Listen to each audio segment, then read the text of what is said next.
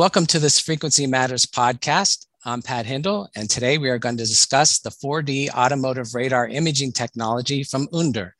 Here to discuss that with me are Manju Hegde, CEO and co-founder of Uhnder, and also Curtis Davis, CTO and co-founder. Welcome, guys. Thank you. Thank you, Patrick.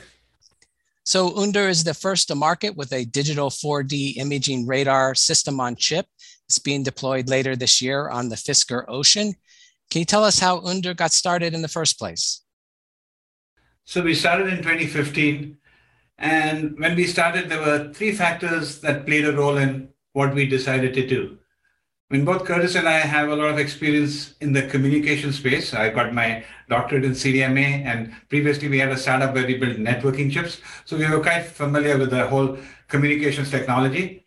Also in 2015, the self-driving cars were making dramatic claims about how the whole automotive industry would go through an inflection point because cars were going to become self-driving in a few years. And then we started talk, talking to a potential customer, Magna, and Magna was very interested in radar. So you put the confluence of those three factors together, it seemed quite natural, in fact, almost inevitable that we should do a radar company. Now, your question was, how did we get started? So I'd say the right way to answer your question, given these three factors, is we got started very carefully and very stealthily. In fact, the name Uhnder was essentially going to be short for Under the Radar. We originally thought of naming the company Under the Radar, but believe it or not, that name was taken. So we settled on Uhnder as a happy compromise. It evoked under, but it didn't actually mean under. And none of us want to be under anything or anybody. We'd rather be over. Excellent story. So, can you tell us how you developed the digital radar technology? So, there I have to make a confession. Digital radar is not a new technology. It has been developed and used by the US military in several projects. The one that comes to mind is the B 2 stealth bomber, and that was 25 years ago. But they did it, of course, with discrete components. They didn't put all of it into a chip as we have done. And certainly what they did would not apply to automotive. So we can take credit for that. That's what makes us special. Now, you know, if you look at 2015, I told you how we started. So we wanted to make the automation of mobility much easier, and we thought radar was a great sensor to do that. But when you look at, and this is my pet peeve, if you look at, say, the early 90s, that's kind of a starting point for two technologies. Automotive radar started around the early 90s, and really digital phones started around the early 90s. But now, if you fast forward to 30 years to today, or to say 2015, then the communication market had exploded. In fact, they'd taken over the world. Everybody, everybody in the world practically has what we call now a smartphone. But if you look at automotive radar, it was still in only about 3 to 4% of cars in 2015. And if you look at the actual technology development in communication, there's a new chip every year done by you know the big companies and, and computer as well. Qualcomm, Intel, Broadcom. But if you look at the radar market, a new chip was developed every five years. But what that did is it gave us really good tutors. So what we knew we could do is we could look to the communications industry. that innovated considerably over the last 25 years. And if you look at what we've done in our launch, we've taken a lot of technologies developed originally for communication, but completely missing in automotive and in radar specifically, and we've introduced them into automotive. I'll mention a few of them to you. We went after a low low node geometry. Communications in 2015 was in maybe uh, 16 or 7 nanometers. Our radar chip is at 16 nanometers in, communi- in communication, they use wafer scale packaging. It hadn't made it into automotive. We are using wafer scale packaging. Communication that used waveguide antennas for 20 years hadn't made its uh, way into automotive. We're using waveguide antennas. Communications used a lot of signal processing techniques. Think of massive MIMO, which is making 5G famous. Well, we actually had massive MIMO before 5G. And communications was using a lot of phased array and those kinds of technologies, which is exactly what we put on chip. So in some ways, we borrowed from defense, we borrowed from communications, but we made it our own because we had to do everything with stringent automotive guidelines, power, performance, and cost, which is what we launched last week. So, what were your main design and test challenges that you had to overcome to realize this system on chip? Yeah, so I'll take that one. Yeah, so we had three top challenges that we had to overcome in the in the base technology for the the Uhnder core IP. The first one was called the near far problem, and that happens with with all coded systems in CDMA and whatnot. And the problem is is that if you have a very close transmitter to the base station or very far uh, transmitter away from the base station. That that close transmitter to the base station, actually, its signal is much much stronger than that weak far far transmitter. And what that does is the, it drowns out the information from that far that far transmitter. So just like CDMA has that, they what they did to adjust for that was to control the power of the the close transmitter and the far transmitter to equalize it to get back at, at the base station. We developed uh, a new modulation strategy that allowed us to, to do a similar type thing called variable power. Uh, and that allows us to see very large targets close to the radar, but also very weak targets far away from the target. The next thing that we had to, to solve was really to enable high integration. And what, what that is, is that we have both the digital RF and the baseband and all the uh, the analog components basically crammed together very tightly with with the high speed digital uh, processing. And the problem with that is that the digital noise will couple into these very sensitive analog subsystems. And what we did is we, through a combination of, of many different strategies, uh, we generated uh, uh, the ability to isolate that digital noise uh, from coupling into the analog. And, and, you know, how much does it matter? I mean, it's down in the nanovolts where you have to get isolation into the into these uh, highly sensitive analog circuits. The, the next big thing that we had to adjust for was uh, enabling CDMA requires a very high speed DAC and a very high speed ADC. And to give you an example where we're running at our, at our current generation, we have an 8 uh, gigasample uh, per second DAC and a 2 gigasample per second ADC. These are two orders of magnitude larger than what the, the current analog uh, FMCW systems are using. Uh, they're in the kind of the, the 20 megahertz ADC sampling range versus our two gigasamples per second. But that that causes some strain for for us in, in the sense of implementing that what we needed is basically to continue to be super small, but to also be super power efficient. And we actually achieved both of those for, for both the DAC and the ADC. Certainly, we have uh, world leading uh, subsystems there uh, deployed. The next thing that we had to do was basically to, kind of help our customers. And I've got three things that, that I'll talk a little bit about. Uh, the first one is called VRX alignment. So in a MIMO system, you have transmitters and receivers, and they're, the transmitters are on at the same time as the receivers in a true MIMO system like ourselves. And what that allows you to do is that for every receiver, it's able to see the path that that transmit signal has gone through. And um, that allows us to get 12 transmitters times 16 receivers, 192 virtual receivers uh, simultaneously. But the key thing for, for it to work well is to make sure that all those transmitters and receivers receive the information at the exact same time. Uh, current systems today, uh, what they do is to make sure that, that that alignment in time happens for the codes in space, is that they match all the RF transmission lines. And by matching all those that those transmission lines, basically they can in control, you know, when those codes actually happen or the transitions happen in, the, in air, so you can sense it properly. But what we did is, since we're we're all digital, we can actually add digital offsets into our system where we can c- control all the way down to single tens of picoseconds of alignment between all of our transmitters and receivers.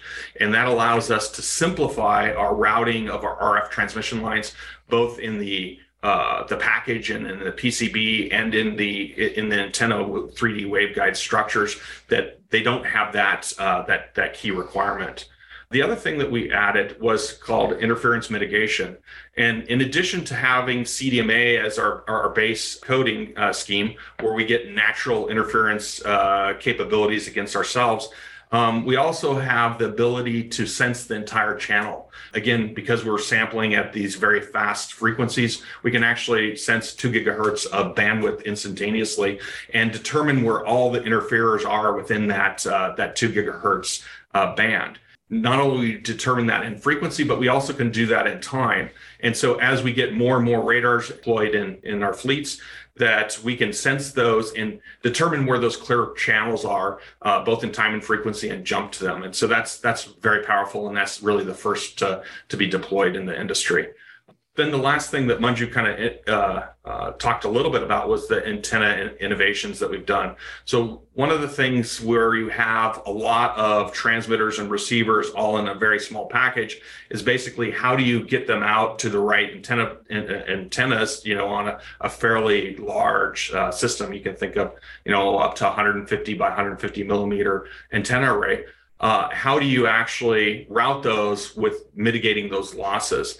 And so what we did in the antenna innovation was that we, we built some very low cost uh, methods to have 3D antennas that are essentially uh, plastic mold injection with uh, some coating, metallized coatings on them that allow us to have very low insertion loss and allow us to, to have a very uh, high performance uh, subsystem at very low cost. Well, with all those channels, you must collect a ton of data. What type of processing power does a system on chip have? Yeah, so that it is a lot of data. So we actually uh, have about 32 gigabytes per second of data that we're actually generating. And to handle that large data stream, we have a configurable microcode DSP pipeline. Uh, it has over uh, 22 teraops of processing. And uh, for the different scans, we have a microcode engine that basically allows us to configure it in different ways to have different range resolutions and different angular resolutions and, and whatnot. And that configurable pipeline actually takes it all the way from the, the raw ADC data all the way out to the, the final information in range, angle, and Doppler uh, for the, the output of the, the 4D radar. In addition to this configurable pipeline, we also have some general purpose compute, and that's broken up into uh, two types of DSP and then uh, some ARM cores that we have. And the DSPs that we have are, are P5s, so they're, they're 512 bit wide uh, seven instruction VLIW machines that actually uh, run about 400 gigaops uh, per second uh, for the system. And these allow for all the post processing and enablement of, the additional features that are above just getting the raw information out of there. You can think of that as essentially tracking and uh, automatic emergency braking and the applications that go above that. Uhnder uses one of these processors, uh, the P5 processors, and our, our customer gets the other one, and they can fully code that and get access to that.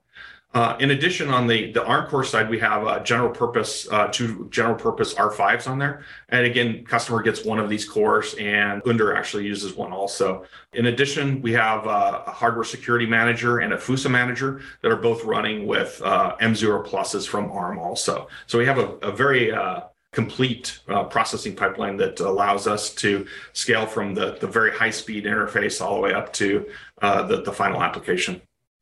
Wow, that's a ton of functions to fit on one chip. So very impressive.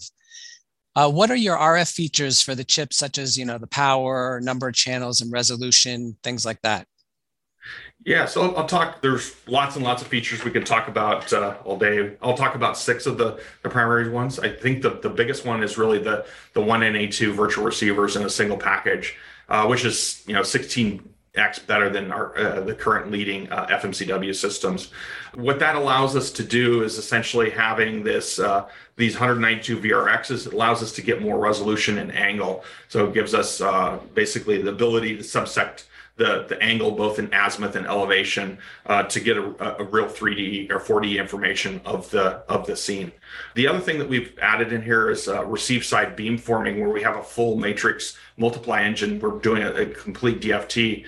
And what that allows us to do is we can take all the, the, the virtual receivers and then do a full uh, matrix uh, multiply on that. That gives us the ability to, to cancel out all of the uh, any channel isolation issues. And so we can basically take care of any antenna coupling in the air or whatnot that's always there. And so that we can get very good results as far as the, the, the true detections. I, we talked a little bit about this before. It's kind of true MIMO. And so what we have in true MIMO means that we have all our transmitters on simultaneously, and they they each one of them have an orthogonal code on them, and that they're switching at say a nanosecond or a half a pico or half a nanosecond time time scale. And those codes are essentially as long as the scan, and the scans are are typically you know 10 milliseconds, maybe up to 30 milliseconds for a longer one. And so you can think of you know somewhere in the the tens of millions of, of codes that are basically long for each transmitter that are assigned to each transmitter. And those codes are, are, orthogonal to each other. It allows us to get very, very high isolation between those VRXs and, uh, and enable us to, to have all the power on target. Uh, with this, we're able to keep, you know, all 12 of our transmitters on all the time, and we get the output power of about 22 dBm of output power. Some additional things that we have in there is phased array. So on the transmit side, we can actually do digital phased array, which allows us to co- uh, to combine. You can think of those 12 transmitters, and we can run them as one big transmitter with a very narrow beam that that uh, we can every 10 microseconds we can actually switch to another another beam. Or uh, we can actually have a variety of, of some of the transmitters in phased array mode and some in MIMO mode so that it gives flexibility uh, to the different architectures. And you can think of you know where would this matter? You can think of uh, on OEM cars, they have a large misalignment in the vertical direction of say plus or minus six degrees, but they only want a, a 10 degree vertical field of view. And so what we can do is essentially put two transmitters on top of each other and then phase them so we can actually point to the right 10 degrees no matter what the the, the actual installation of a specific car is. And we can learn what the what, what the, the scene is and then always point them in the right direction so that we can get the not only the, the maximum gain for that particular 10 degrees but also uh, it gives us some additional advantages there too the other thing that we worked on quite substantially was really the ch- channel isolation. And channel isolation is really a kind of the combination of a whole bunch of different things. And you can think of it's kind of the worst of all the of what's happening on the die or the package or the PCB or in the antenna. We've got a 3D antenna. And so what we've been able to do is for all the way out to the antenna systems, we are able to get up to in the order of say 90 dB of isolation, which is, is just truly un, un, unheard of. And what that allows is essentially uh, for new and different types of antenna arrays that, that haven't been thought about. The other thing that, that we talked a little bit about before was basically the VRX alignment. Again, that that allows for us not to have precision layouts of the channel matching lengths, and it makes it easier again for the customers. And so, how did you decide to use the CDMA like coding for the radar, and what advantages does that have? Yeah, so we decided that if we are going to do this in, in a market where there are incumbents, we needed to do something dramatically different, and that's why we went digital. Now, there are multiple ways of going digital, but the one thing we identified was the big advantage of going digital is coding needs digital. You don't have codes unless you're digital. And so CDMA was a natural uh, conclusion for us that we want to have a CDMA inspired radar. So if you look at codes in general, I mean, codes have two properties, right? They have a distance between codes, and this distance in general increases with the length of the code. Now, the advantage we had is the element of the code that we use is half a nanosecond. Now, the time for a frame, typical automotive radar processing frames are milliseconds. So that's a million times more. So in other words, we could have code lengths which could be a few million units. That's huge in terms of the distance between code. That distance translates directly into what Curtis called isolation. The isolation could be between channels, it could be between transmitter and receiver, but having that kind of isolation affords us many feature capabilities. I'll go through some of, some of them. For instance, the fact that we've got such huge isolation between transmitter uh, between the different transmitters allows us to have all the transmitters on at the same time. That gives us more power on target, and that's responsible for one of the big advantages we have over analog radars. We can see small objects much further, way further. Pedestrians, tires on the road, exhaust manifolds. There's a second advantage of the coding, and that is that what we call high contrast interference. This is a, a problem that's plagued automotive ever since automotive wanted to go uh, autonomous.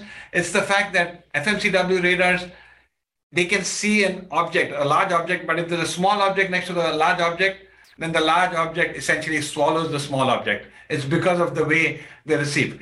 But with codes and with this kind of isolation, we use time domain autocorrelation methods. So we can see small objects next to large objects. The canonical example to remind people of why that's important is we can see children next to cars and we can start tracking the children. So we have much better contrast than analog radars. A third element there is CDMA stood stands for Code Division Multiple Access. So in other words, the CDMA brought a new dimension into channels. In fact, in the early 90s when CDMA was introduced and I was a professor, I used to have to spend a lot of time with sophisticated communication people. They said, we understand a time channel, we understand a frequency channel. What is this code channel? Because it's really virtual, right? You have a certain pattern of bits and that pattern is chosen so that there's tremendous isolation. So you can separate those two channels. And that's why we use the term virtual receivers, because we actually have each code sent by the transmitter and we separate the reception according to the different codes. So this code division multiple access is particularly important because it prevents interference, but interference is going to become a bigger and bigger problem in cars. So we natively get that interference mitigation from the codes. So these are three of the differentiations that we have in our radar, which arose directly from the choice of CDM and codes in our modulation. And so, what type of packaging technology are you using? Did you have thermal and signal integrity issues that you had to overcome with this system on chip?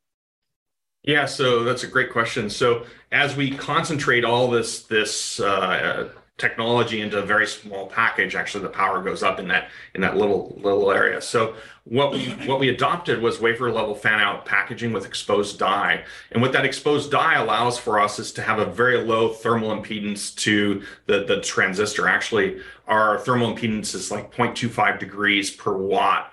Uh, so for say a 10 watt application you we'd get a 2.5 degree delta t rise from our junction to the backside of our die which allows for a, a very good thermal uh, thermal path to dissipate that uh, that heat to the to the back chassis. So you can think of the heat sink itself. Uh, so we've kind of converted a, a, pain point to actually a very simple way to interface to to the thermal uh, to the thermal uh, dissipation device and allows us to be very economical and, and very efficient at heat removal. In addition, we talked a little bit about the, the isolation that we did uh, a lot of attention to detail was really required to get the isolation up between the TXs and the RXs, and then uh, between the you know both on the, the chip and then on the package and then on the PCB, uh, and then in the transitions in the in the 3D uh, antenna. As this is the first software definable radar IC, how will you do the over the air updates and how will they enhance the capabilities of the radar? The fact that we're the first software definable radar has two significant implications. One is over the air update, but the other one is just letting our customers program the radar. I mean, they're not used to that. In fact, when we go to customer and say, you can program our chip, not just the digital portion, actually, even the RF portion, you can change the waveform, you can steer the beam. They're not used to that. And what that does is it co-opts the entire software community and makes them innovate on a platform that we provide. And so even for getting the over-the-air updates, that's a dramatic change. And so radars will no longer be static. Remember my pet peeve about radars changing once every five years, no longer the case because they're programming every time they have a new software feature. When they productize it, it's a new radar. Now the over-the-air update is very interesting for a few reasons. One is, you know, having to bring the car back and having to upgrade it like how a recall occurs, that's going to be expensive, time consuming, and certainly put a dampener on how often you can do that. And as we've seen for going to self driving, full self driving, it is going to be iterative. You know, many car companies are already doing this. What we are doing is bringing that capability to radar so that you equip the car with the hardware. And the hardware in this case is our platform. We have a platform radar. And then when they realize that with feedback from the car or from the customers. They find out that there's a new feature that they need to put. They do that in their lab, in their development system. When they're sure it's productized, then they just send it by over their update. We've got a very sophisticated security ar- architecture that Curtis mentioned that allows them to be very uh, sure that this will not expose the car to hacking because they're allowing them to go over their update. And that's why we developed such a sophisticated uh, security architecture. So, talking about the new sensor system that will be on the Fisker Ocean, can you tell us about that configuration? Are there multiple units and where are they placed? Sure. They actually had a video at CES and a, a teardown of the car showing exactly where the radars are placed. So, they're going to use five radars. There will be a long range radar in the center just below the license plate And then in the four corners, at about, say, uh, one and a half foot from the ground, there will be four uh, mid range radars. And what enhanced safety and autonomy features do you expect to be available using your system on chip technology for the future? See, the best answer I, give, I can give to you on that is I do not know. And the reason I do not know is because we have a platform. And that's the point I was making earlier. Our customers can use the radar any which way they want. Whereas previously, you know, the tier one had to, or the OEM right up front, they had to design that and put it in. So everybody knew what they were doing. We actually don't know what they're doing because they can do whatever they want. We've given them a platform. They know their use cases. They know their customers better. So it will be in the L2 plus space. But specifically what features they're doing, it's up to them and their ecosystem. Well, that's very impressive to have such a flexible and capable system on chip.